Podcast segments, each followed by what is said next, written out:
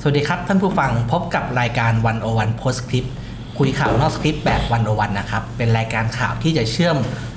โลกการเมืองเออขออภัยครับ เป็นรายการข่าวที่จะเชื่อมโลกวิชาการกับโลกสื่อสารมวลชนเข้าด้วยกันนะครับ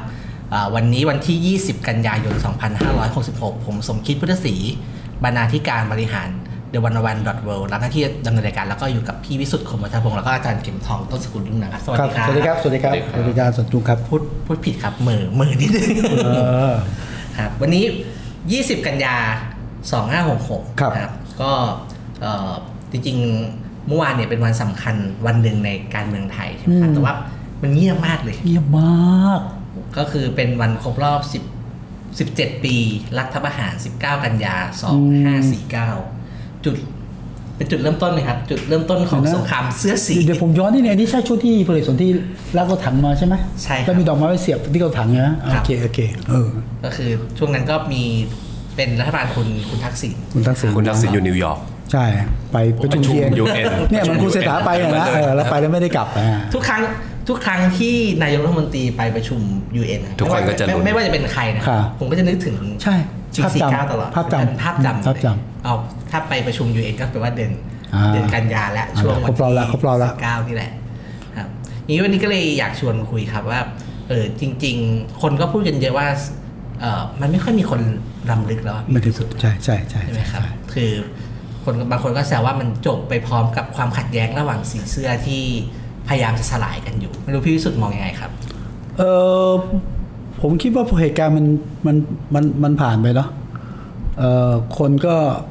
ไม่ค่อยได้ให้ความสนใจเหลือจะเป็นเพราะว่ารัฐประหารถูกยอมรับไปแล้ว อันที่สองนี่ผมมองอีกมุมหนึ่งนะ ก็คือว่า หรือว่าเขาคุยกันรู้เรื่องแล้วก็ไม่ไม่มีใครอยากรื้อฟื้นอะ อืม รื้อฟื้นให้เป็นภาพเป็นบาดแผลของหัวใจนะ รัฐประหารนะเพราะตอนนี้เขาปรองดองกันได้แล้ว ครับอาจารย์ละครับ ก็มันก็อยากให้ลืมนะหลาย อ่า หลายอย่าง อยากให้ลืมนะ เขาอยากให้ลืม ทหารก็อยากให้ลืม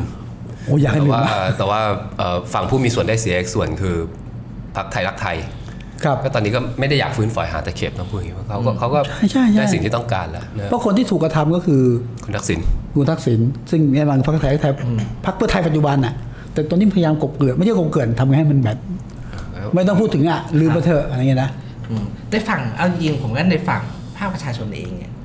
ก็เงียบนะอ่ะถ้าถ้าพูดจริงๆ คือถ้าเทียบกับเหตุการณ์อื่น ๆ ที่ตามมาเนี่ยเราจะรู้สึกว่าเหตุการณ์อื่นมันรุนแรงกว่ามัน อ่ามั มันต้องจำเช่นเอ่อ19 20 พฤษภา53 อ่า มันมันลืมไม่ได้ในคนตาย มันหลายศพ หรือ นะ แม้กระทั่งเอ่อ22 พฤษภา57มันก็รู้สึกอันนี้มันยังใหม่กว่า แล้วก็มีอะไรให้ให้จำเยอะกว่านะครับเพราะฉะนั้นเอ่อ49 ย้อนกลับไปจริงๆเป็นเหตุการณ์ นิดเดียว ครับ เนี่ยสำหรับหลายคน ครับ นะโอเคแน่นอนจริงๆ เรารู้ว่ามันเป็นจุดเริ่มต้นของอะไรที่ใหญ่มากแต่ว่าแล้วถ้าพูดถึงตัวเหตุการณ์มันเองจริงๆตอนนั้นเราเรากลับรู้สึกว่าไม่ในในสเกลของหลายๆอย่างที่เกิดขึ้นในการเมืองไทยนะนิดเดียว แต่แต่ผมคิดว่าขอโทษทีผมคิดว่าเหตุการณ์ 17 ปีกันยาเนี่ย ส่วนหนึ่งผมก็คิดว่าคนก็ยังมีความคิดสองขั้วนะขั้วหนึ่งรู้สึกว่า เออดีเหมือนกันนะรัฐประหารนะ มันเห็นไหมมีช่อดอกไม้ไปเสียบปลายรถถังอ่ะคุณความเชื่อแบบเฮ้ยสกัดสมัยเรียกความเลวร้ายเนาะของคุณทักษิณได้เนี่ยคนก็เฮนั้นแบบ เออคนก็พอใจ โอเค แต่ส่วนรู้สึกว่าพิษภัยหรือพิษสงของรัฐประหารเนี่ย มันไม่ถึงกับถูกแรงต้านทุกวันนี้นะ มันก็เลยแบบไม่ต้องถูกไม่ได้ไม่ได้ไม่ได้หยิบมาถูกพูดถึงนะเพราะความเห็นมันค่อนข้างแตกต่างกันอยู่เหมือนกัน ครับแต่ว่า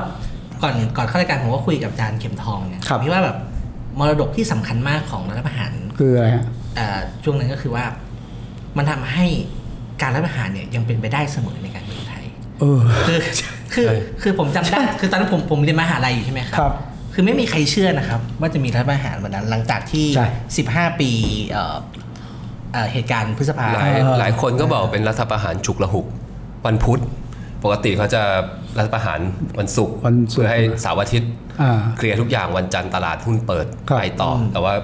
เขาบอกวันพุธนี่แปลว่าฉุกละหุกมาก อ่า ก็ต้องประกาศ ใช่ วันพ ใช่ ฤหัสเป็นวันหยุดวันหนึ่ง แต่ก็ไม่มีใครกล้าคิดจริงๆผมไม่กล้าคิดนะอาจารย์นะเฮ้ยอะไรมันถามว่าสิบ เอา ห้า เอา ปี จ มั ริ นมางๆเห ได้ไง ตุการณ์มันก็ถ้าถ้าเราย้อนกลับไปดูเนี่ยเหตุการณ์มันไม่ได้สุกงอมขนาดต้องทำต้องพูดอย่างนี้ อ่าน นะครับ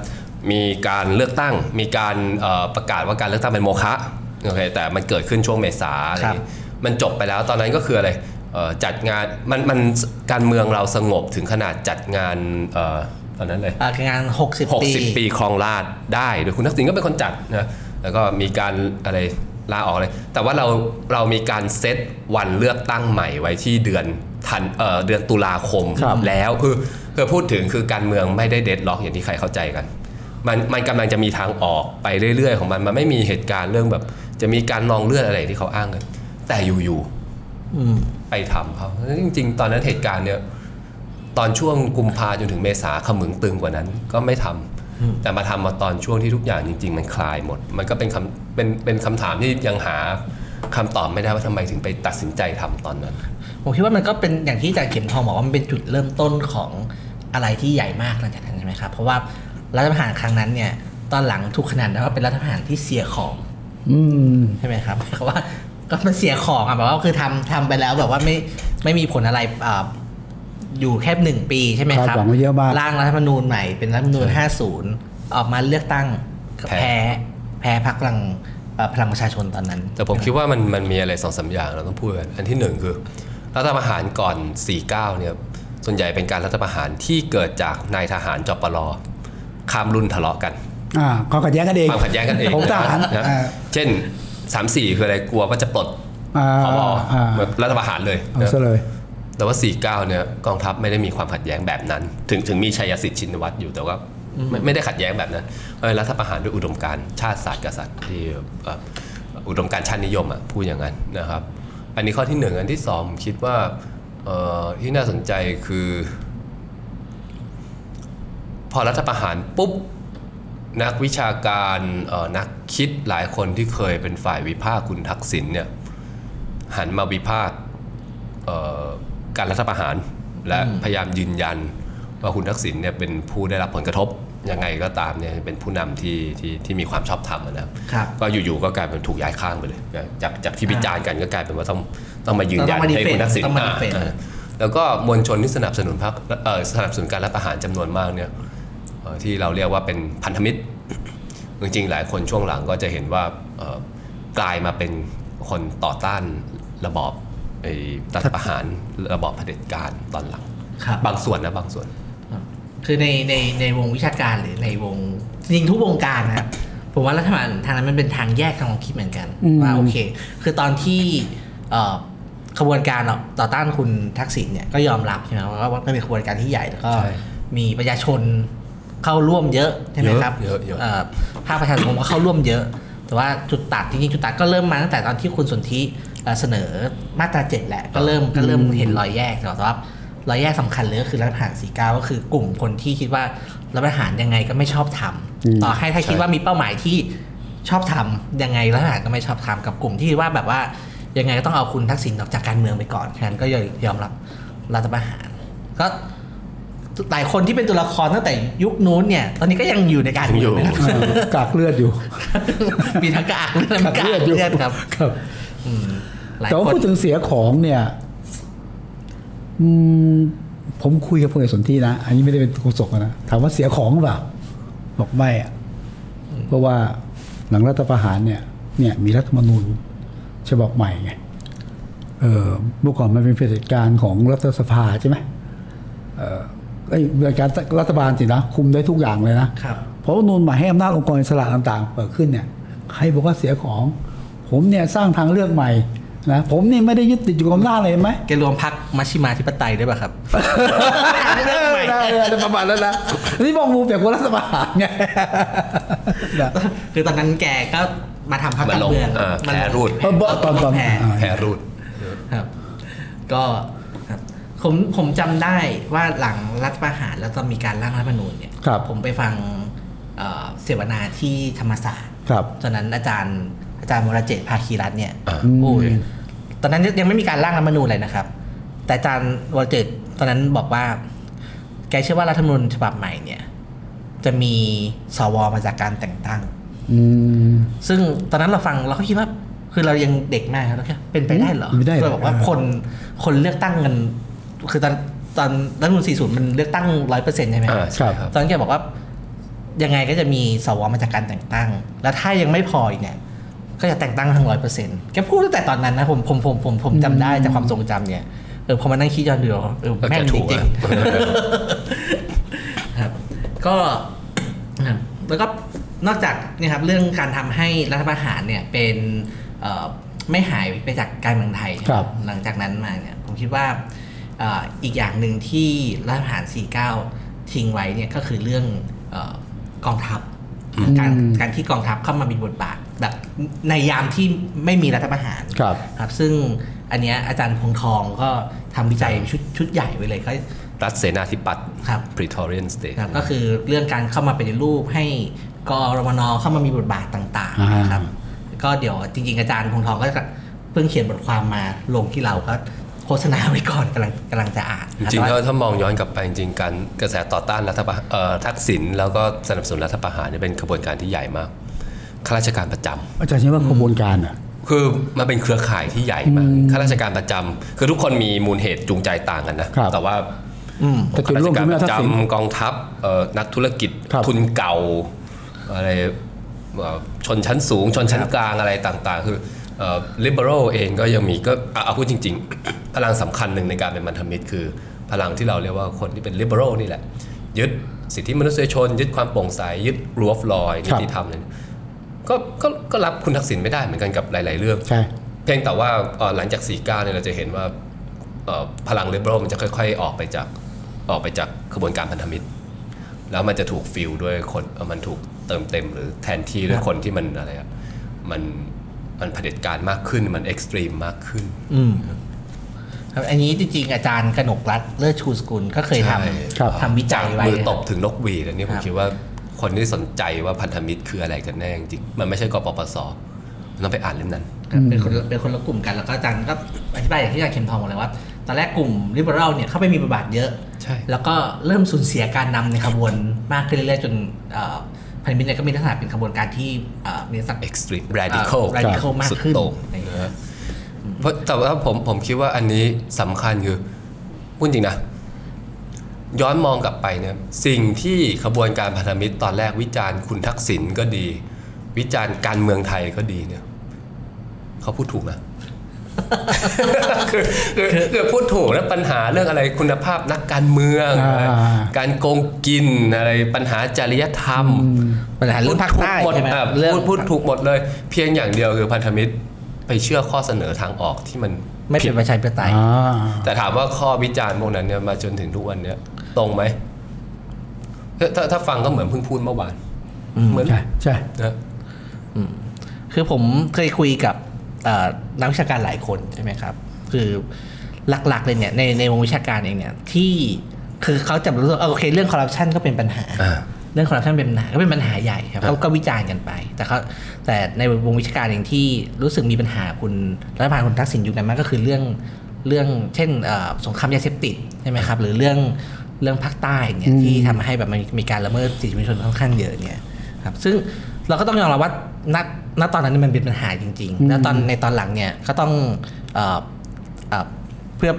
ความแฟร์คุณทักษิณคุณทักษิณก็ออกมาขอโทษ อยู่ ใช่ ก็ยอมรับว่าตอนนั้นเนี่ย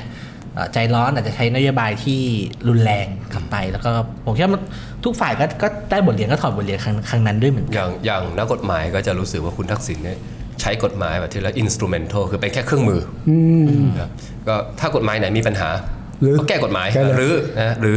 ซึ่งทุกวันนี้เราก็ยังมีคนพูดอย่างนี้อยู่ กฎหมายไหนมีปัญหาก็แก้เลยซึ่งอันนี้เรารู้แล้วว่า จริง ๆ ไม่ใช่นะกฎหมายบางอย่างถ้าไปรื้อเนี่ยเดี๋ยวโดนศาลฎีกาแผนกคดีอาญานะคุณไปรื้อตรงนั้นไม่ได้ ครับ พี่วิสุดครับ 17 ปีที่แล้วเนี่ย พี่วิสุดยังหนุ่มกว่านี้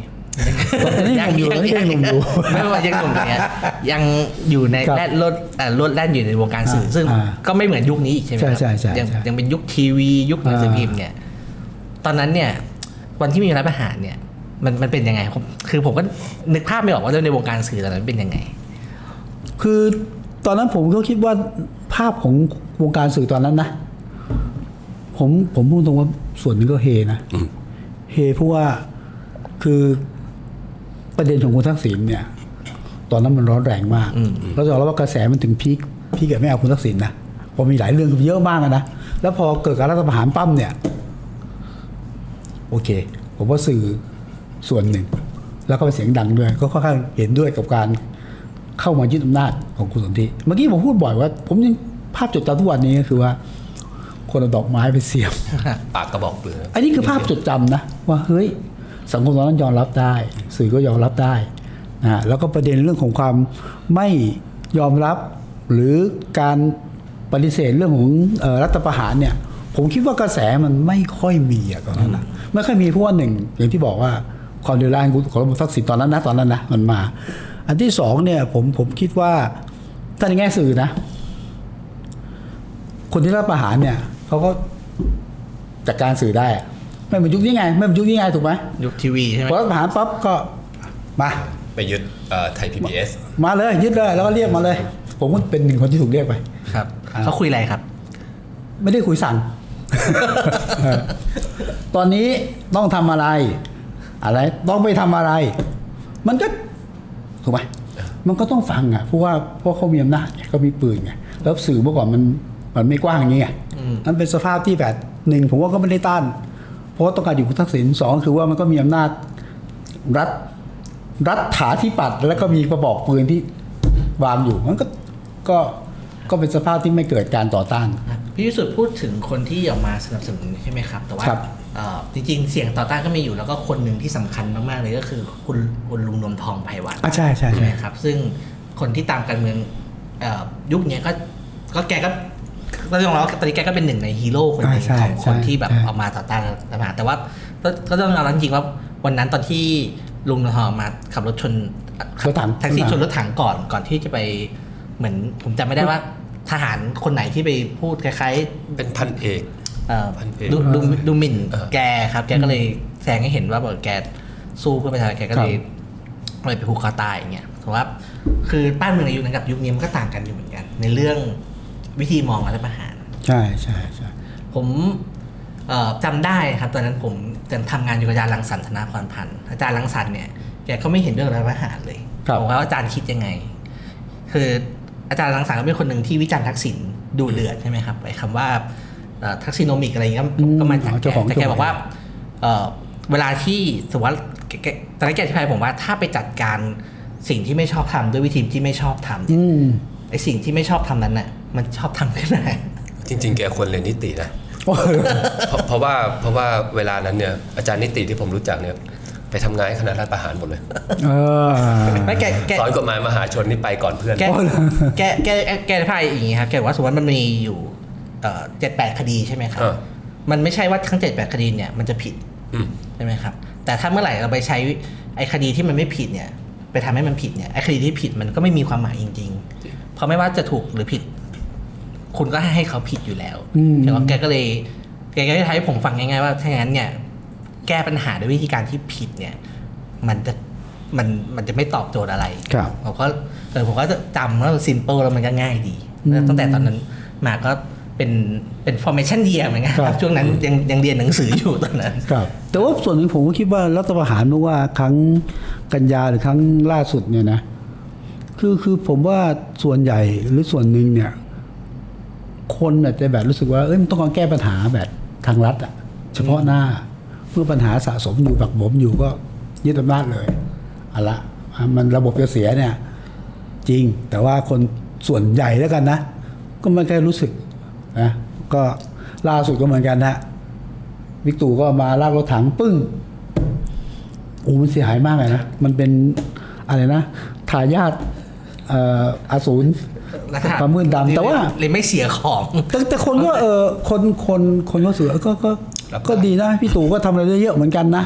นี่ประเด็นมันคือว่าเออรัฐประหารไม่ว่าครั้งไหน หรือครั้งที่เกิดขึ้นถ้าจะมีนะ มันทำยังไงให้คนรู้สึกว่าเฮ้ยรัฐประหารมันเป็นสิ่งที่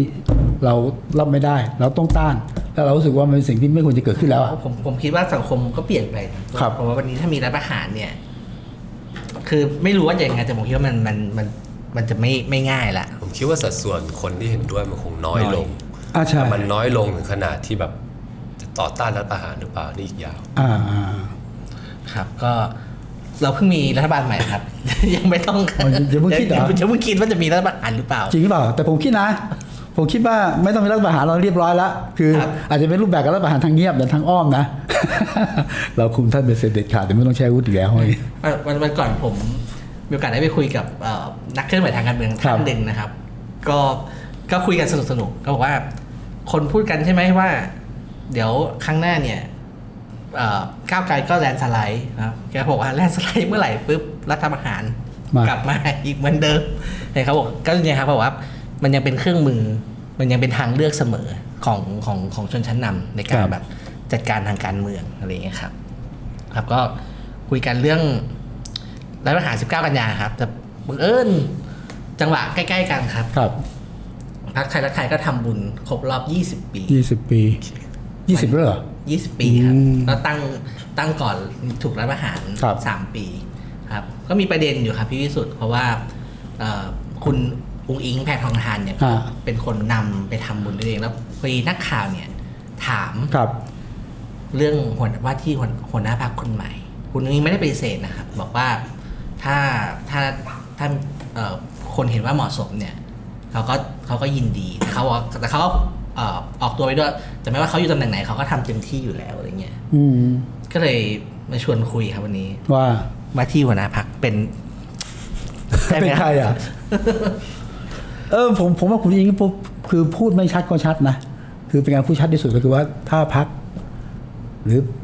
ให้ก็พร้อมนะฮะทำอะไรก็ได้ทำอย่างไรก็ได้ แล้วก็แต่ไม่ปฏิเสธ ไม่ปฏิเสธนะ อืม ผมผมคิดว่าคุณอิงพร้อมมาก ที่จะทำพักแล้วก็มีเวลาที่จะฝึกปือวิทยายุทธ์นะฮะมีฝึกสร้างการยอมรับนะแล้วก็เป็นหัวหน้าพักที่พูดถึงก็ไม่ได้เสี่ยงมากรอบนี้นะ แต่ผมก็คิดว่าถ้าไม่มีอุบิเหตุก็ได้คุณลุงอิงเนี่ยยกเว้นว่านะ ผมรู้สึกว่าคุณลุงอิงจะเป็นหัวหน้าพักไทยรักไทยหรือไม่ ผมยังคิดว่าอยู่ที่คุณทักษิณและคุณหญิงอ้อว่านี่คือปัจจัยหลักของทางพักไทยรักไทยไม่ได้อยู่ที่พักอ่ะ ครับ นะฮะคุยกันยังไงครอบครัวพร้อมไม่ใช่ลูกสาวเข้าไปเสี่ยงนะแต่ว่าผมคิดว่าอุ้งอิงถึงจะไม่เป็นนะ ไม่มีตำแหน่งก็นี่คือตัวจริงแล้วอะดูจากภาพทำบุญเมื่อวานนะสังเกตไหมคุณอิงเป็น ก็เป็นคน เป็นแม่งาน นำก็เป็น เป็น ก็ หลักเลยอะ ก็เป็นคนนำนะครับภาพ เออนะ ภาพที่ออกจากสื่อนะพูดตรง ค ๆ รับ ก็คือ คุณนิงก็จะนำ ครับ คนอื่น แล้วก็ผู้บริหารพรรคก็อยู่ข้างหลัง ครับ ผมว่าภาพภาพกระแสอาจารย์นะครับที่ว่าคุณนิงเหมาะไหมครับ หมอไม่หมอไม่รู้ผมไม่ใช่ อ่า ผมไม่ใช่สมาชิกพรรคแต่ผมก็ว่าคุณคุณอุงอิงก็มีศักยภาพจะเป็นได้ อ่า คุณอุงอิงเป็นก็ดีคือผมคิดว่าเอ่อเพื่อไทยเนี่ยมันนำเทรนด์บางอย่าง ซึ่งมันไม่ค่อยดีกับการเมือง อืม คือหัวหน้าพักหรือผู้บริหารเนี่ยเป็นหุ่นเชิด ตัวจริงไปอยู่ในตำแหน่งอื่นๆ ที่มัน อ่า ที่มันอะไรอะไม่แล้วแล้วปัญหาคืออะไรคือจริงๆเอ่อประชาธิปไตยการเมืองเลือกตั้งมันควรจะตรงไปตรงมาคือเวลาเราเลือกพักไหนก็คือหัวหน้าพักมันควรจะได้เป็น เป็นอ่านายก นายกนะครับอ่านี่ควรควรจะทำให้ธรรมเนียมพวกเนี้ยมันมันลงหลักปักฐาน อาจารย์หน่อย ไม่ใช่คำว่า พูดไง ตรงไปตรงมาจัดเอาบอกว่าเพราะเขาโดนยุบมาเยอะไงเขาก็เลยต้องแก้เกม เอ่อผมก็ยังรู้สึกว่าถ้าเกิดโดนยุบมาเยอะก็ก็มีปัญหาที่กฎหมายก็ไปจัดการที่กฎหมายนะแต่ว่าคือคือของเราคือเราจะไม่แก้ที่ปัญหาเราจะแก้ที่ตัวเราเองอะไรเงี้ยซึ่งซึ่งผมคิดว่า ซึ่งซึ่งผมคิดว่าบางบางทีมันก็ไม่ค่อยอะไรไม่ค่อยโอเคเท่าไหร่นะนานๆไปมันกลายเป็นระบบการเมืองไทยเนี่ยเป็นการเมืองที่ประหลาด มีพักโน้นพักนี้ แต่เราต้องไปถามแล้วคนที่มาศึกษาการเมืองไทยต้องถามอีกทีนึงว่าใครเป็นผู้มีอำนาจ อืม แปลว่าหัวชื่อแต่ละคนที่มาเป็นหัวหน้าพักนี่ไม่ไม่เกี่ยวเลย เกี่ยวที่อะไรก็ไม่รู้ที่ที่ต้องไปหาอะไรอย่างเงี้ยซึ่งซึ่งจริงๆผมคิดว่ามันไม่ค่อยอะไร ไม่ค่อยตรงไปตรงมาเท่าไหร่แล้วไม่ค่อยดี แล้วมีคนมีคนแซวคือคุณหมอชลนานเป็นหัวหน้าอดีตหัวหน้าพัก ครับ นะครับเพราะว่าบอกว่าถ้าเข้าใจว่าจริง ๆ แล้วแกคือโฆษกพัก แล้วแล้วแล้วอย่าลืมว่า แต่แกทำหน้าที่โฆษก ยังดีได้เป็นโฆษก แต่ คนที่เป็นหัวหน้าพักเนี่ยคนระดับหัวหน้าพรรคจริงๆมันการพูดอะไรมันมีน้ำหนักเยอะนะครับแต่พอเรารู้สึกว่าเราเป็นหัวหน้าพักโดยตำแหน่งเท่านั้นเนี่ยอยากจะพูดอะไร อยากจะทำอะไรมันก็ไม่มีความรับผิดชอบอะต่อพักอะเพราะว่าก็รู้ว่าทำไปเถอะเจ้าของตัวจริงเขาเดี๋ยวเขามาทำ อืม นะครับ เอ่อนะครับพี่วิสุทธ์เหรอครับแล้วพี่วิสุทธ์คิดว่าเอ่อถ้าคุณอุ้งอิงมาเนี่ย โอเคไหมครับมันจะมองเหมือนที่อาจารย์เข็มทองมองว่าเออพักก็จะได้แบบเปลี่ยน คือผมเห็นด้วยอย่างยิ่งเลยนะ ตรงไปตรงมา เป็นผู้นำก็เป็นผู้นำโดยทางนิตินายเลยนะครับ แล้วก็มีอำนาจตัดสินใจไปนเสร็จเด็ดขาดนะ แต่ผมคิดว่านี่เป็นความฝันที่อาจารย์เนี่ยมอง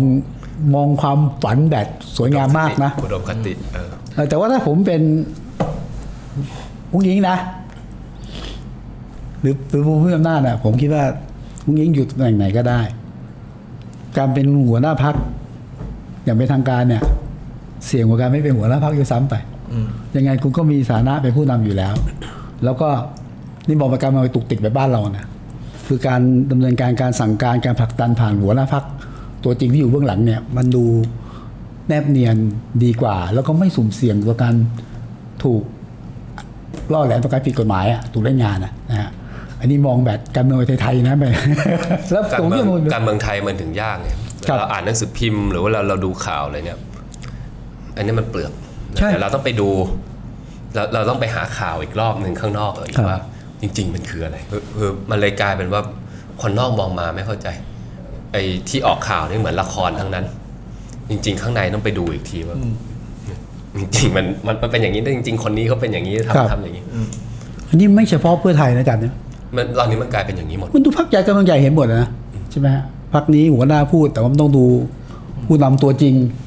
นะซึ่งไม่บางทีไม่อยู่ข้างหลังอยู่ข้างๆนี่แหละอยู่ เออ ข้างหน้าอันนี้เหมือน เนี่ย แบบอะไรกระดานหมากรุก เออ แต่ถ้าใครไปดูตัวหมากไม่ใช่ ต้องดูจริง ต้องไปดูคนเดินหมาก เออ ซึ่ง หรือหยู่นกรือไปดู กะดาน ดูคนที่เป็นรัฐมนตรีในนามของพรรคอันนี้ก็เห็นเออ ในใน การ ใน สะ ทาง ท้อน หนึ่ อะไร งเอ่อการเมืองการเมืองไทยมันเลยมีความแบบว่าข่าวสีบเยอะอะข่าวข่าววงในคนนั้นแบบ บอกว่าคนนั้นไปคุยกับคนนี้เป็นคนนั้นมีดีลดีลนั้นดีลนี้เพราะเราเหมือนกับว่าก็เห็นอยู่ว่าไอ้ที่ไอ้อยู่ข้างหน้ามันมันยังไม่ใช่ ใช่ ไอ้ที่คุยจริง ๆ เนี่ยไอ้คนที่มีอำนาจตัดสินใจจริง ๆ ยังไม่เคาะอะไร ใช่ คือคือนานๆไปไอเนี่ยมันคือต้นกำเนิดของวัฒนธรรมที่บางคนเขาเรียกกึ่งประชดว่าอะไรประเทศไทยไปเลยต่อแหลแลนด์ ต่อเลยเลย คือคือคืออ่ะอันอันนี้ผมไม่ได้พูดเองนะครับ แต่มันมีคนพูดอยู่ว่าต่อแหลแลนด์คือ ข่าวก็อย่างหนึ่งของจริงอีกอย่าง แล้วคนไทยเราก็เลยกลายเป็นคนที่ชินอยู่กับ เราเราเชื่อว่าโลกมันมีสองเรื่องตลอดคือ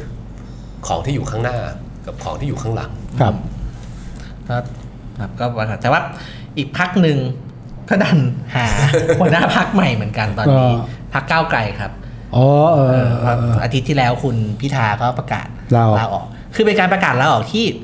ผมว่าคนงงอ่ะ อืม แล้วคือวันนั้นเอ่อผมจะตอนเช้าเหมือนกับ มีมีข่าวคุณเศรษฐาใช่ไหมครับ ครั แล้ว บ ก็แล้วก็อยู่มีข่าวคุณพิธาขึ้นมาแทรกว่าลาออก ครับ แล้วก็กลายเป็นข่าวใหญ่ แล้วคนก็งงว่าลาออกทำไมอะไรอย่างเงี้ยครับ แล้วก็สุดท้ายก็ก็ก็ว่ากันไปก็บางคนก็บอกว่าเป็นแท็กติกทางการเมือง ครับ นะครับแล้วก็รอให้คดีมันหมดก่อน แต่ทีนี้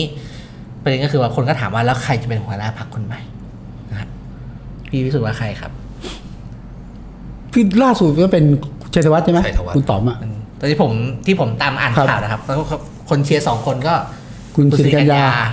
นะครับรองหัวหน้าพรรค อ่ากั กับเอ่อคุณชัยธวัฒน์ ครับ ที่เป็นเลขาพรรค ครับ ต่างกันไหมครับอาจารย์ ถ้าเป็นคุณชัยธวัฒน์กับคุณสุริกัญญา ต่างเยอะนะครับคุณชัยธวัฒน์เนี่ยอาจจะอะไรอะ คงเบ้ง คงเบ้งเ หรอ จริงๆผมรู้สึกเป็นคงเบ้งแกแกควรจะทำเรื่องพักอ่ะวางกลยุทธ์วางยุทธศาสตร์ แต่ อะ ว่ ผมก็ มัน รู้ ก็ สึว่าจะมีข้อก วิจารณ์เรื่องอะไรนะ เออ ภาวะผู้นำอะไรอย่างนี้ เออ นะครับแต่ว่าคุณสิริกัญญาก็จะมีภาพออก อ่า ออกอะไรอ่ะออกสื่อข้างหน้าเย ครั อะ บ กว่าเพราะว่าเป็นตัวแทงเรื่องการคลัง อ่า นะครับนี่เราเราปฏิเสธไม่ได้นะในการเมืองเนี่ยยังไงก็ตามเนี่ยการเมืองแบบที่เวเบอร์เรียกอะไรนะ charismatic leader ใช่ไหมผู้นำที่มี ที่จะ อะไร มี มีเสน่ห์ เสน่ห์ อ่า นะมันมันก็ยังสำคัญคืออย่างคุณธนาธรคุณพิธาก็ดีอย่างเงี้ยคุณเศรษฐาคุณอุ้งอิงก็ดีนะครับมันไม่ใช่แค่เรื่องอะไรนะ มีความชอบธรรมจากการถูกโหวตเลือกมาเป็นหัวหน้าพรรคด้วยแต่ว่ามันมีอะไรมันมีคาริสมามัน ครับ มีคุณสมบัติ ครับ พิเศษอื่นๆที่ทำให้คน มีบารมี ชอบชื่นชอบยำเกรงเกรงกลัวอะไรอย่างงี้นะอันนี้คุณคุณไหมอาจจะดูแบบเหนือกว่าในด้านคาริสมา จริงๆผมผมคิดว่าถ้ายุคนี้เป็นคนใหม่นะ ก็เหมาะสมกับนายกเศรษฐานะ คือนายกเนี่ยเล่นเรื่องเศรษฐกิจ อ่านายกคุณคุมคลังไหม คุมคลังแล้วก็ดูเรื่องคลังเรื่องเศรษฐกิจ ไม่ได้เน้นเรื่องการบ้านการเมืองนะพยายามเลี่ยงแต่ว่าเนี่ยถ้าคุณไหมเนี่ยรู้ทันกันอะ ผมว่าเป็นภาพที่ที่ใหม่ดีเหมือนกันถ้าถ้าสมมติว่าเป็นคุณอุงอิง ครับ ก็เป็นหัวหน้าพรรคเพื่อไทยใช่ไหมครับแล้วคุณใหม่เป็นหัวหน้าพรรคก้าวไกล โอ้สนุกส ก็ นุก เป็นสองนักการเมืองหญิงก็ ครับ ก็ได้แข่งกันด้วย ครับ เออแต่ว่าก็ไม่รู้ว่าภาพนี้จะเกิดขึ้นหรือเปล่า เพราะว่าเอ่อณวันนี้นะครับก็ข่าวเข้าใจว่าคุณชัยธวัฒน์ก็เหมือนจะมาแรงก ค ว่า รับแต่แต่ผมคิดว่าก้าวไกลไม่ว่า จะเป็นคุณไหมจะเป็นคุณชัยธวัฒน์เนี่ยนะ คือถ้า คดีคุณพิธาจบอะแล้วได้กลับมาผมว่าก็ต้องก็ต้องให้คุณพิธากลับไปเป็นหัวหน้าพรรคอะ อยู่ที่จบยังไงครับ เออใช่แต่ว่าไงก็ต้องแพ้แต่ว่าอย่างนี้ก็อย่างนั้นก็ชื่นชมก้าวไกลนะคือก้าวไกลเนี่ยผมชื่นชมที่ว่าเฮ้ยก็ก็เป็นผู้นำฝ่ายค้านในสภานี่แหละ อืม คือถ้าไม่รับก็ก็ก็กระไรอยู่เนาะแล้วก็การเข้ามาทำหน้าที่ผู้นำอย่างถูกต้องนะก็ก็ต่างกระบวนการนะ แล้วก็คนยุทธ์ก็คือสละไปก่อนคุณพิธาเป็นคนนำผมก็โอเค แต่ว่าอย่างที่บอกอะไม่ว่าใครจะมาเป็นเนี่ย ถ้าคุณพิธาจบคดีแล้วได้กลับมาคุณพิธาก็กลับมาถ้าไม่ได้ก็ไปยุคกับการเปลี่ยนผ่านอีกรอบห ผม นึง คิดว่าผมคิดว่ามันก็ทดสอบอะไรความเป็นสถาบันของพรรคเหมือนกัน อ่าอ่าอ่า ว่าถ้าคุณพิธาไม่อยู่ จะเป็นใคร ไปต่อได้ไหม มีรุ่นต่อไปไหม คือคือถ้าผ่านเทสนี้ได้มันก็แปลว่าเออพักมันก็ภายในเวลาสั้นๆเนี่ย ใช่ สามารถสามารถกลายเป็นสถาบันเหมือนกัน ใช่ คือใครมาก็ได้แล้วก็ไปมันก็คงมีขึ้นมีลงตามอะไรอ่ะ ตาม มีพีคมี อ่า มีโลมีพีคอะไรไปเรื่อย แต่ว่ามันยืนระยะได้ยาวนะเทียบกับพักซึ่งพึ่งพิงแบบเดอะแบกคนเดียว ใช่ ต้อง ใช่ แบกทั้งพักพอพอแบกหมดกระแสหรือว่าอะไรล้าไปจากการเมืองพักมันก็ตาย ก็ยอมรับตอนที่คุณธนาธรต้องลงจากตำแหน่งแบบถูกตัดสินนะ เออแล้วก็ไปวิ่ง พิ เทรล ธาเป็น อะไร ใครปะนึกออกไหมเป็นใครอะเออรู้ว่าเป็นคนพิปรายเก่งคนหนึ่งนะ แต่ว่าอยากจะว่ามันก็สร้างความน่าเชื่อถือนะสร้างความเป็นพักที่ทุกคนยอมรับได้อะ จริงๆไม่ใช่แค่คุณธนาธรอาจารย์ปียบุตรรวมถึงคุณช่อ ครับ คือตอนนั้นคืออนาคตใหม่เนี่ยจะมีคีย์แมนอยู่เนี่ยสามสี่คนเนี่ยแต่ว่าพอพอหลุดไปทั้งแผงก้าวไกลเนี่ยก็ก็ยกขึ้นมาทั้งแผง มันก็จะมีแผง ซึ่ง กลับมา ซึ่งผมคิดว่าตอนอ่ะอันนี้มันก็เป็นโชคดีในโชคร้ายมั้งคือผมคิดว่าการที่พรรคอนาคตใหม่มันถูกยุบตอนนั้นเนี่ยสามคนถูกตัดสินเนี่ยในระยะยาวมันดีกับพรรคเพราะว่ามันเลยทำให้พรรคมันไม่เป็นของบุคคล อ่า ไปเลยคือคุณแล้วก็เห็นคนรุ่นใหม่ ใช่ ขึ้นมาหลายคนแล้วก็เป็นทีมมากขึ้นเนี่ยอยู่ดีๆก็โรมขึ้นมาวิโรธ เอาเข้ามา ขึ้นมาอะไรเงี้ยมันมันเห็นแบบอยู่ดีทีมไลน์อัพขึ้นมาห ค ม รับ ดเลยก็ก็เป็นเป็นโชคดีในโชคร้ายอะ แต่ถามพี่วิสุดเลยครับแล้วพี่วิสุดมองยังไง คือตอนนี้คนก็ประเมินกันว่าเอ่อเดี๋ยวก็จะมีการขับคุณปฏิพัฒน์ใช่ไหมครับออ อ๋ ก อ เพื่อรักษารองประธานแล้วก็เนี่ยเพื่อไทย อ่า ก็บอกก็ก็ออกมาว่าแบบเออมันไม่ค่อยสง่างาม อืม มันไม่การเมืองไม่ตรงไปตรงมา ครับ มองไง มองยังไงดี เป็นผมนะ ผมเป็นถ้าเป็นหมออ๋องนะ ผมลาออก ไม่ต้องร้อยขับ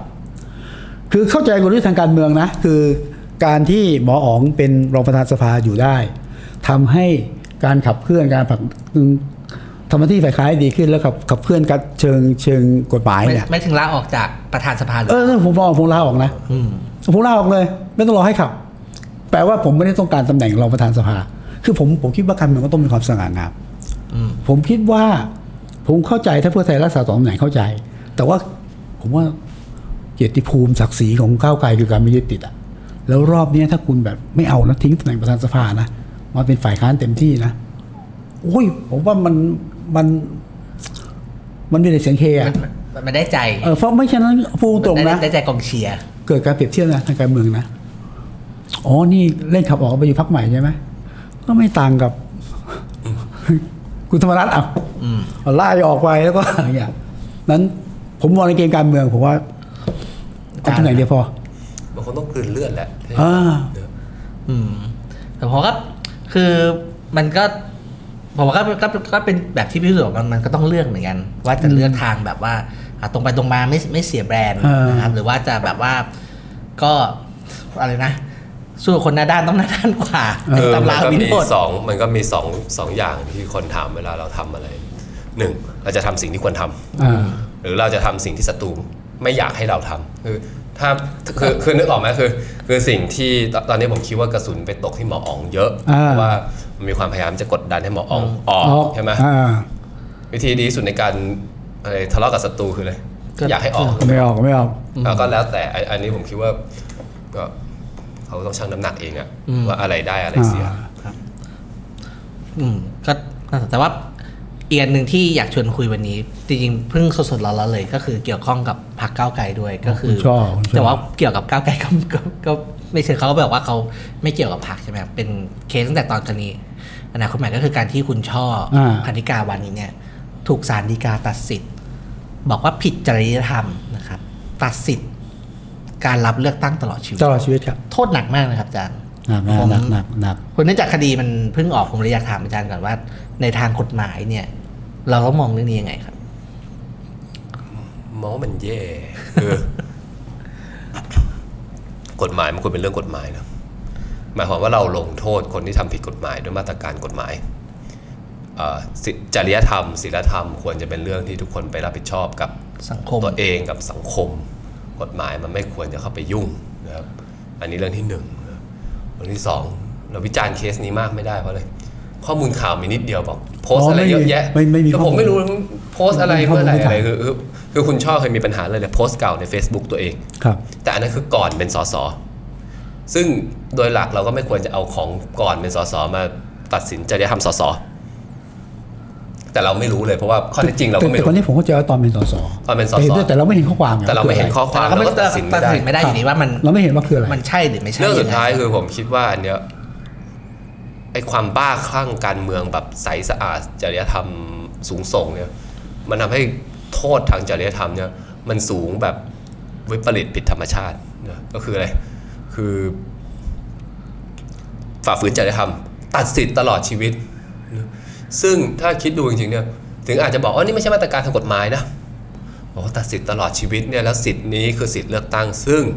เป็นหนึ่งใน 3 4 สิทธิ์พื้นฐานของการเป็น พลเมือง พลเมืองประชาธิปไตยเนี่ยอันนี้ร้ายแรงมาพอกับการประหารชีวิตทางการเมืองคำถามคือว่าแบบคุณเอามาตรการที่หนักขนาดนั้นเนี่ยมาใช้กับจริยธรรม ซึ่งเป็นเรื่องที่ไม่ชัดเจนคลุมเครือได้อย่างไรนะมันเปิดโอกาสให้อะไรครับ เปิดโอกาสให้ต่อไปถ้าเกิดคุณเล่นหนึ่งหนึ่งสองไม่ได้ คุณไปเล่นจริยธรรมเลย อืม ผลมันร้ายพอๆกับหนึ่งหนึ่งสองเลยคือคือตัดมือออกจากการเมืองตลอดชีวิต นี่โหดนะเออคือผมคิดว่านานไปคำพิพากษานี้จะเปิดทางให้กับแท็กติกทางกฎหมาย นิติสงครามใหม่ๆ อีกจำนวนมาก ซึ่งซึ่งน่าเป็นห่วง เรื่องสุดท้ายคือ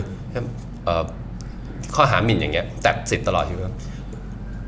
ไอ้แบบหมิ่นประชาชนหมิ่นประชาธิปไตยเนยนะพูดถึง 19 กันยายนหรือหรือ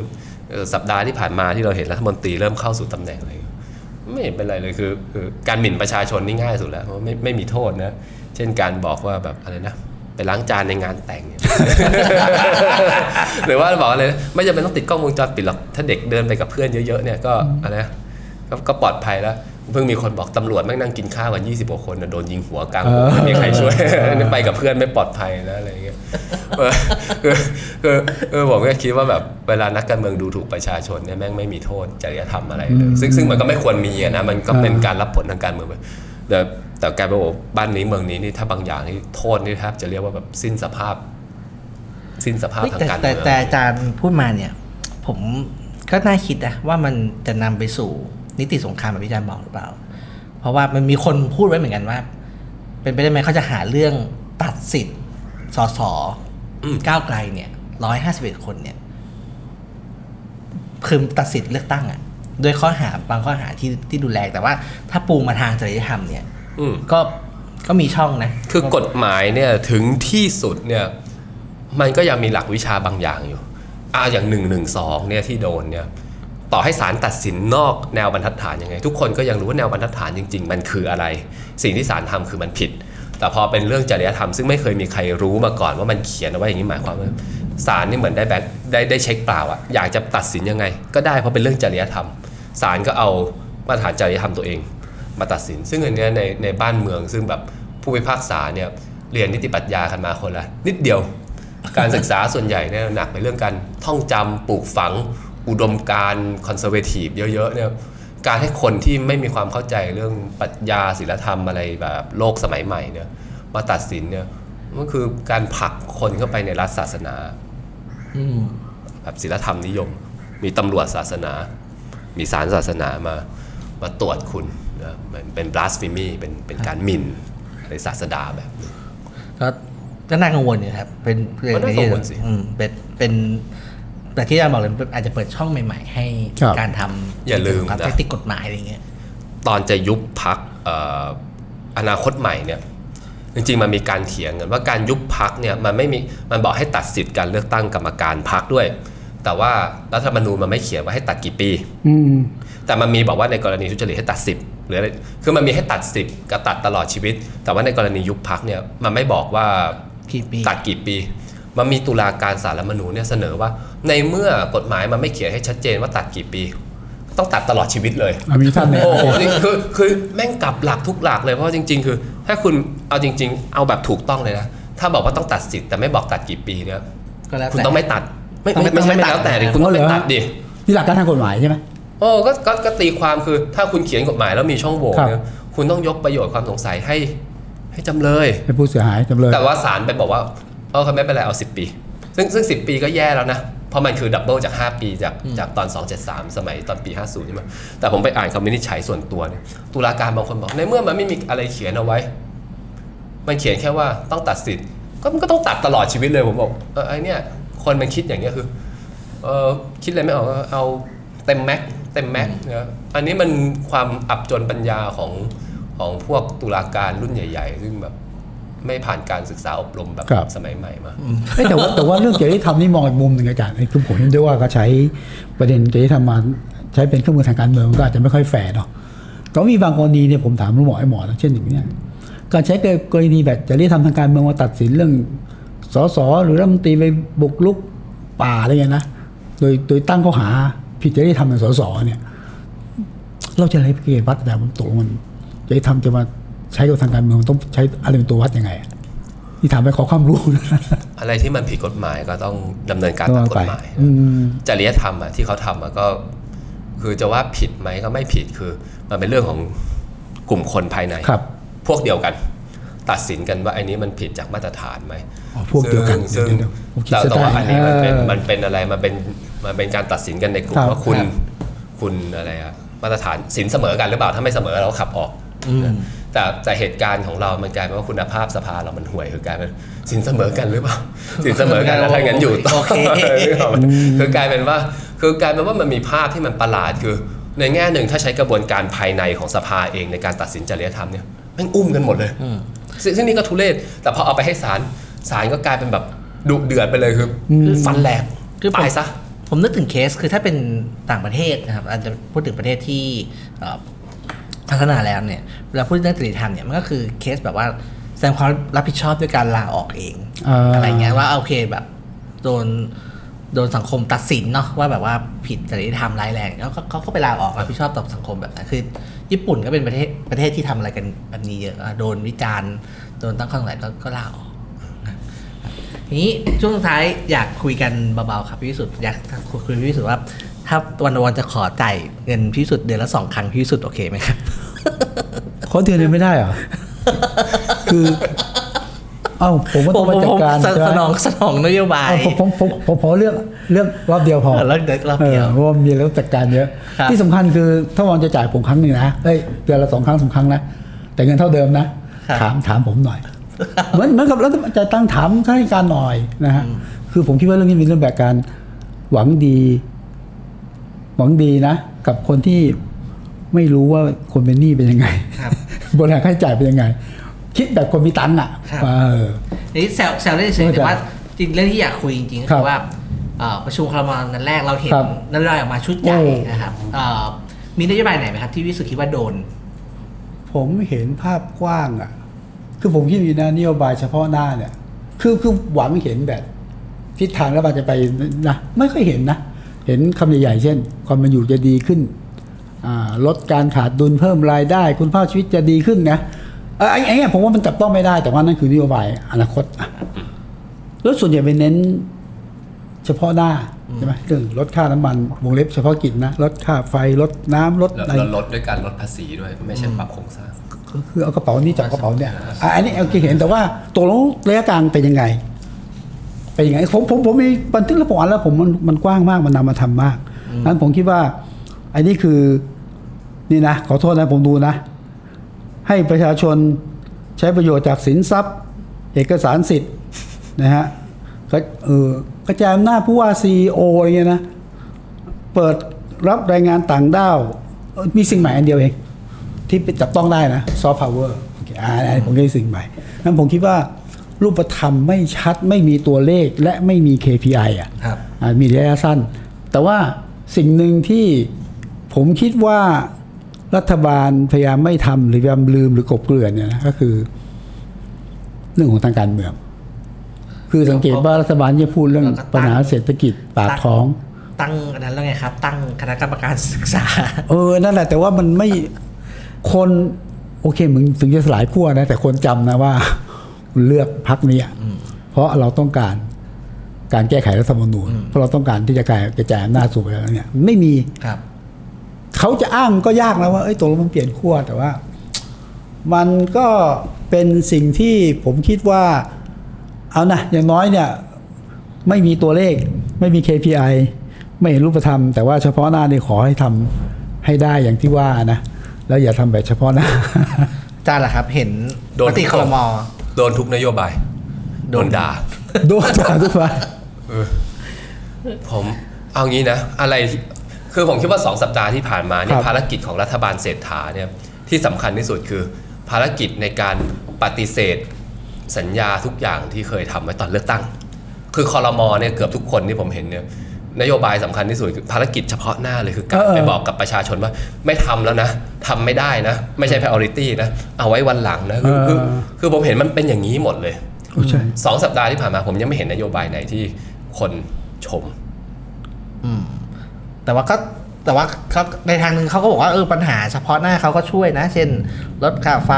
ลดเอ่อค่าน้ำมัน เนี่ยอันนี้เป็นปัญหาคืออันนี้ไม่ใช่ของที่คนหลายคนเรียกร้องหา อ่า ซึ่งซึ่งอันนี้มันกลับมาสองสามเรื่องที่ผมเคยพูดไว้ก่อนหน้านี้คือหนึ่งวิธีคิดของเพื่อไทยคือสิ่งที่คุณต้องการเนี่ยสิ่งที่คุณแสดงออกมาว่าคุณต้องการเนี่ยคุณไม่รู้ดีที่สุดหรอก ซึ่งอันนี้มันดูถูกโหวตเตอร์นะ ฮะ ว่าจริงๆ สิ่งที่คุณพูดคุณไม่รู้ตัวเองหรอกว่าคุณอยากได้อะไรนี่สิ่งที่พักคิด คือสิ่งที่คุณอยากได้จริงๆ เพราะฉะนั้นผมไม่รู้แหละคุณอยากได้อะไรแต่คุณเอาอันนี้ไปอันนี้แพ็กเกจของพรรคซึ่งซึ่งวิธีคิดแบบท็อปดาวหรือวิธีคิดแบบคิดแทนประชาชนอย่างเงี้ย ผมคิดว่ามาถึงพอสอนนี้นะ มันไม่เวิร์กเพราะหลายคนมันตกผลึกแล้วว่าอยากถ้าอยากเป็นเรื่องน้ำมันอย่างเงี้ยเรื่องพลังงานเนี่ยเขาอยากให้มันแก้แบบไหน แต่ว่าพักก็บอกว่าไม่เป็นไรเอานี้อ่ะลดไป กี่บาทก็ว่าไปแต่วันนี้น้ำมันขึ้นนิด ก่อนเรียบร้อยอะไรเงี้ยมันคือ อันนี้เรื่องที่หนึ่งวิธีคิดว่าโหวตเตอร์ต้องการอะไรเนี่ยวอเตอร์ไม่รู้เองหรอกพักรู้ดีกว่า เพราะฉะนั้นคุณเอาที่พัก ไม่ คิด แต่ ไป อาจารย์ก็ต้องเข้าใจเพื่อไทยนะ คือสิ่งที่เพื่อไทยเสนอนะ ถ้าแลนสไลด์เอ่อ เอ้าไอ้ยไอ้นี่มันนอกจากแล้วอาจารย์ต้องเข้าใจเพื่อไทยนะ ไม่แลนสไลด์ไม่พอนะ จับขั้วฝั่งเว็บไซต์ก็ไม่ได้งั้น คือ ก็ อย่าง ก็มีความจำเป็น อย่า อ่ะ งฝรั่งเนี่ยจะ เจอ พูด กัน ว่า อ่ะ ฝรั่งเนี่ยจะบอกว่าไอ้นี่มันเหมือนอะไรเซลแมนขายรถมือสองหรืออะไร เออ snake oil salesman อ่ะคือ คือนี่นะ เอกสารทั้งหมดเนี่ยเป็นอย่างนี้นะโอเค แต่โอเคพอเซ็นไปเสร็จแล้ว แต่จริง ๆ มันมีสิ่งที่เขาเรียก small print นะ อ่ามี มีดอกจันเล็กๆ ตรงนี้นะว่าแต่ถ้าไม่แลนสไลด์นะ เออ ทั้งหมดที่เซ็นไปเนี่ย โมฆะเออซึ่งแบบ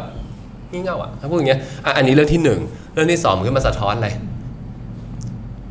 เพื่อไทยเองได้เป็นรัฐบาล มีพื้นที่ให้ทำนโยบายไม่เยอะ ก็เลยไปทำอะไรที่มันแบบเนี่ยเอาเอาเอาเอาไปแค่เนี้ย ก็นี่ไงเหตุผลไง เสียงเสียงข้าราชกาผรมเรียกไม่ได้ ข้าราชการประจำก็หื ครั อบ ไม่ขึ้น ใช่ กองทัพก็หือไม่ขึ้นนะครับ ถึงขั้นจะต้องอะไรไปขะอะไรเอาสินค้าเกษตรไปขายแลกครึ่ง อ่า ตัวเลยนะเอ่อคือทุนใหญ่คุณก็หือเขาไม่ขึ้น ต้องไปขอให้เขาช่วยลดราคาของเขาจะไปช่วยลดทำไม อาจารย์ไม่ใช่ไม่ไม่ใช่ว่าหือได้ไหม ไป ก็คุยคุยยาก อะ คุ ไร ยยาก ไม่ได้ คุยยาก อะ เออคืออันอันนั้นเขาก็ คือคือต้องยอมรับและสยบยอมอ่ะ อ่านั่นแหละ อ่า พักร่วมคุณก็คุณ ใช่ ก็ ใช่ไหม คุณก็คุยไม่ได้คือ ทุกคนขี่เขาหมดนะอันนี้เรื่องที่คือถ้าถ้ามองแบบเห็นใจเราก็บอกว่าเขาโดนขี่หมดรอบทิศ อ่า ก็คือคือขี่หมดเลยนะแต่ถ้ามองแบบในแง่ร้ายก็จะเห็นว่าอันอันนี้คือนพวกนโยบายเศรษฐกิจนโยบายโครงสร้างต่างๆ บริหารราชการแผ่นดินไม่ได้ นี่มานโยบายเรื่องการยุติธรรมการเมืองบ้างอะไรเงี้ยทำไมถึงไปพูดว่าทุกอย่างให้เป็นไปตามศาลยุติธรรมนั้นที่คุณก็รู้ว่าศาลยุติธรรมมันมีปัญหา เราอาจจะมองได้อย่างนี้ก็คือเอ่อมันอาจจะติดทฤษฎีไปหนะคุณเศรษฐาไม่เคยอยู่ในโพสิชันที่ได้รับความอายุติธรรมจากระบบ อืมคือคือเรื่องนี้ผมก็คิดว่าน่าสนใจอยู่เหมือนกัน เพราะว่าถ้าเราไปดูก่อนหาเสียงเอาเฉพาะอย่างเรื่องหนึ่งหนึ่งสองใช่ไหมครับ ไม่เก็ต ก็คือเพื่อไทยเนี่ยบอกชัดนะครับว่าไม่แก้นะครับ อันนี้ก็ต้องแฟร์เขาไม่เขาไม่แก้ อ่าไม่แก้ แต่ว่าเขาจะไปดูที่กระบวนการ กระบวนการรัฐสภา บังคับใช้ ผมจำได้ ซึ่งเอ่อเอ่อคือเรื่องนี้เขาไปคุยในในสภา แต่ว่าที่สำคัญกว่าก็คือดูเรื่องกระบวนการบังคับใช้ อ่าใช่ เพราะเขาคิดว่ากระบวนการบังคับใช้มีปัญหา อันนี้เป็นเป็นสิ่งที่พักพูดนะครับ แต่ว่าเอ่อที่คุณเสถาให้สัมภาษณ์กับเดอะเสถา The ผม Standard ว่าก็คิดว่าน่าผิดหวังอยู่เพราะคุณเสถาบอกก็ปล่อยให้เป็นเรื่องของกระบวนการยุติธรรม แต่อย่างที่ว่าไงเศรษฐาก็พูดได้ ก็ตอนคนไปพูดเป็นใคร เออ นึกออกปะ ผมเป็นแขกรับเชิญ ขาเป็นใครผม ให้ เป็น มา แข เป็น กรั นายก บเชิญเอเพราะ อ ฉะนั้นวันนี้ผมอินชาร์จไอ้ที่คน ครับ อื่นพูดก็เขาไม่ต้องรับผิดชอบ อันนี้คือปัญหาของนายกไม่ได้มาจากหัวหน้าพัก ผมไม่จำเป็นต้องรับผิดชอบสิ่งที่พักพูด ผมเป็นเป็นอะไรอะเป็น visiting เป็นเป็นเป็ เป็น น CEO visiting prime minister ที่ที่ถูกจ้างมาบริหาร 4 ปีถูกไหมผมแล้วก็อย่างที่บอกคุณเศรษฐาถ้าถ้าเราพูดแบบจอห์นรอสนะคือ theory of justice เนี่ยคุณจะเข้าใจสิ่งนั้นในเมื่อคุณอยู่ใน คุณคุณอยู่ในสถานะที่ที่เจอสิ่งนนอะคุณคุณเศรษฐาแกไม่เคย คุณไม่เคยเจออะไรอะหนึ่งหนึ่งสองไม่เคยเจอความอายุติธรรม จากระบบราชการจากระบบยุติธรรม มันก็ไม่เข้าใจและไม่สามารถคิดออกว่าจะไปทำอะไรตรงนั้น อันนี้อันนี้มันก็ยากคืออะไรก็ตามที่จะทำให้มันจะทำให้ในลักษณะของความเมตตาปราณีคือ ลงมาแต่มันไม่ใช่ของที่มันเป็นหน้าที่ที่เราจะทำให้คุณ เพราะว่ามันเป็นสิ่งที่คุณควรได้ แต่มันเป็นของที่แบบอ่ะสงสารนะเทกระจาดให้ทีนึง ครับคือผมเองก็พยายามฟังบทสัมภาษณ์ครับก็ตอนนี้คุณเศรษฐาก็ให้สัมภาษณ์กับ 2 สื่อก็คือ The Standard กับ ไทยรัฐ รัฐ ครับ นะก็พยายามฟังว่าคุณเศรษฐาจะทำอะไรคือ เรื่องนโยบายเศรษฐกิจเนี่ยจะพูดเยอะในเวทีของไทยรัฐ ใช่ คือผมในฐานะที่เรียนเศรษฐศาสตร์มาเนี่ยผมก็สนใจเอ่อนโยบายเศรษฐกิจใช่ไหมครับแล้วอันหนึงที่ผมรู้สึกเอ่อตอนที่ฟังคุณเศรษฐาเนี่ยคนรู้สึกว่าแบบว่าวิธีคิดของคุณเศรษฐาเนี่ยเอ่อคือภาษาเศรษฐศาสตร์เขาเรียกว่าเป็น trigger down economy คือ ผมคิดว่าแกแกไม่ได้ตั้งใจนะ แต่ว่าวิธี approach ที่แกบอกว่าจะเป็น quick win ทำทำอย่างงู้นทำอย่างนี้ ก็คือพลังประชารัฐ ก็คือก็คือทำให้เอ่อ ใช่บใช่ริษัท ใช่ใช่ใช่ คือเอา เออ คือบริษัทที่แข็งแรงเนี่ยคือ เออ คือเอาคือเพราะพวกนี้เขายังแข็งแรงทั้งจะ quick win ก็คือเขาเขาก็ออกตัวได้เร็วครับ แล้วก็หวังว่าแบบถ้าตรงนี้มันมันมันดีแล้วเนี่ยเราแบบเอาพวกการจ้างงาน พวกเอ่อผลตอบแทนต่างๆค่าจ้างอะไรอย่างเงี้ยมันมันมันจะกระจายมาถึง ก็ก็คือแนวคิดพลังประชารัฐตอนนั้นคือ เอาทุนมาช่วยกับรัฐ ครับ มาช่วยประชาชนนะเอาทุนใหญ่กับรัฐจับมือกันช่วยประชาชนอันนี้คือตอนตั้งพลังไม่ไม่ใช่ตัวพักนะ ฮะ หมายถึงนโยบายเศรษฐกิจพลังประชารัฐก่อนตั้งพรรคเนี่ยมันคือวิธีคิดนี้เลยใช่ไหมเอาทุนใหญ่ที่พอมีอยู่ จับมือกับรัฐก็ทริกเกอร์ดาว ครับแล้วก็เรียนคือจะบอกว่าเอ่อเพื่อเพื่อความแฟร์เนาะก็คือบางทีเราก็ยังไม่เห็นนะอื่นๆเนี่ยยังมีอะไรอยู่บ้างเพราะคุณเศรษฐาเองก็บอกอีกว่าแบบมันยังมีของที่กำลังคิดกำลังทำอยู่นะครับว่าก็ก็อยากรอดูเหมือนกันว่านโยบายที่เป็นลักษณะเอ่อแก้ปัญหาในเชิงโครงสร้างหน่อยหรือว่าเอ่อทำงานระยะยาวหน่อยจะเป็นยังไง แต่ก็น่าเสียดายเหมือนกันว่าเอ่อ พักเพื่อไทยรวมถึงรัฐบาลเนี่ยรู้ว่าตัวเองถูกจับตาดูเรื่องนี้ ถ้ามีแผนอยู่จริงๆนะครับหรือว่าอย่างน้อยมีไอเดียอะไรบางอย่างที่มันพอจะเล่าได้เนี่ยก็น่าจะเอามาแถลงหรือเอา ครั มา บ คุยให้ฟัง เพราะว่าเพราะคือคนมันจับตาถ้า อืม ถ้าถ้าเราโชว์ให้เห็นว่าเฮ้ยเรามีของนะ เราคิดนะ ผมคิดว่ามันก็จะลดแรงเสียดทานไปได้เยอะ แต่ว่าน่าเสียดายว่าเอ่อไม่ได้ใช้เวทีตรงเนี้ยในการพูดเรื่องเหล่านี้มากนัก ยังไม่ถึงเวลา ก็ย มั้ง ก็เลยยังก็คุณเศรษฐาก็ว่าบอกให้ใจเย็นเพราะเพราะว่าเอ่อเป็นเป็นเพิ่งเป็นนายก ซึ่งเราก็เข้าใจ ใช่ใช่ใช่ ซึ่งเราก็เข้าใจนะครับในในทางหนึ่งเราเข้าใจแต่ว่า ในแง่ของการทำให้คนเห็นน่ะว่าคิดอะไรอยู่เนี่ย จริง ๆ มันมันพอผมคิดว่ามันน่าจะพอพูดได้อยู่ว่าเอ่อตัวแกเองเนี่ยมีวิชั่นกับประเทศยังไงอย่างน้อยในเรื่อง ครับ เอ่อสองสามเรื่องที่เรื่องเศรษฐกิจนะที่ที่คน แต่แต่ อ่อสนใจ แต่เข้าใจคุณเศรษฐานะ คือถ้าผมเป็นคุณเศรษฐาผมก็พูดอย่างนี้แหละเพราะว่าเพราะผมเชิญมาเป็นนายกถูกไหมแล้วผมแวดล้อมผมเนี่ยเอาเฉพาะเพื่อไทยนะนโยบายผลักดันก็ไม่ค่อยได้นั่งแวดล้อมผมเนี่ยบรรดาคอรมอเนี่ย ก็มีตัวจริงอยู่ข้างหลังเนี่ย มันมันพูดไม่ได้ไงใช่ไหมมันก็ผูกพันนั้นขอให้ชัดๆแล้วคุยแบบ ซึ่งยาก เอ นะ อ เพราะอันว่ามั เนี้ยนกลายเป็น ยา ว่าก ใช่ไหม จะขยับอะไรต้องเจรจา ใช่ พักรวมให้หมดก่อนอันนี้มันเหนื่อย เหนื่อยมาก แต่ว่าแต่ว่าเฉพาะหน้าผมเนี้ยถ้าเป็นผมนะ ผมขอแค่นี้ก่อนได้ไหมไอ้เหล่าเสรีอะสุราเสกเข้าหน้า ให้เขียนนะนะ ไม่รู้เขียนไปเอาใจเข้ากันแต่เขียนเอาไง อ๋อใช่เขาบอก คือ ว่ามันมันแก้มันมันแก้กฎกระทรวงได้เลยอะไรอย่าง อะไร ย นู้นเราก็เอาให้ชัดเออเออเอ่อกัญชาที่มันคาราคาซังกันตอนนี้ คุณอนุทินมาไทยแล้วเอาเอาไงต่อแต่เขียนว่าอยู่ใช่ไหมเออเอารถไฟฟ้า20 บาทผมก็สนใจนะไม่ได้สนใจ 20 บาทสนใจว่ากูจะแก้ปัญหาไงกูประกาศไปแล้ว แล้วก็ที่เดี๋ยวพ่อยิ่งเนี่ยโอเคนโยบายจริง ๆ ผมผมผมรอดูเรื่องซอฟต์แวร์นะ แล้วจริงที่คุณเสถาขับเคลื่อนมากก็คือดิจิตอลวอลเล็ตอะ ครับ เฮ้ยผมคิดว่านี่ต้องมองคุณอาจจะฟังเปล่าเสียงติดเบรกเสียงคัดค้านเสียงกังวลน่ะ ก็ต้องใช้วิสัยทัศน์อ่ะประมาณเนี้ยนะผม ครับมีคนบอกผมว่าเอ่อคนเป็นนายกเนี่ยพอเป็นนายกจริงๆเนี่ยจะเริ่มเห็นว่าตัวเองมีอำนาจทำอะไรได้บ้าง เมื่อถึงตอนนั้นเนี่ย า ถึงจะได้บริหารอำนาจที่แท้จริง ซึ่งเราก็คงต้องมารอดูกันครับว่าคุณ ดูกันเศรต่อษฐาเนี่ยจะใช้เวลาขนาดไหนในการเอ็กซ์ไซส์อำนาจนายกที่แท้จริง แล้วก็กลับมาเป็นตัวของตัวเองได้ครับในเชิงนโยบายก็คงได้มาคุยกันต่อใน ครับ ข่าวต่อๆไป อ่ายั ยังไงวันนี้ผมพี่วิสุทธ์แล้วก็อาจารย์เข็มทองก็ไปก่อนครับ สวัสดีครับ เลยครับ สวัสดีครับ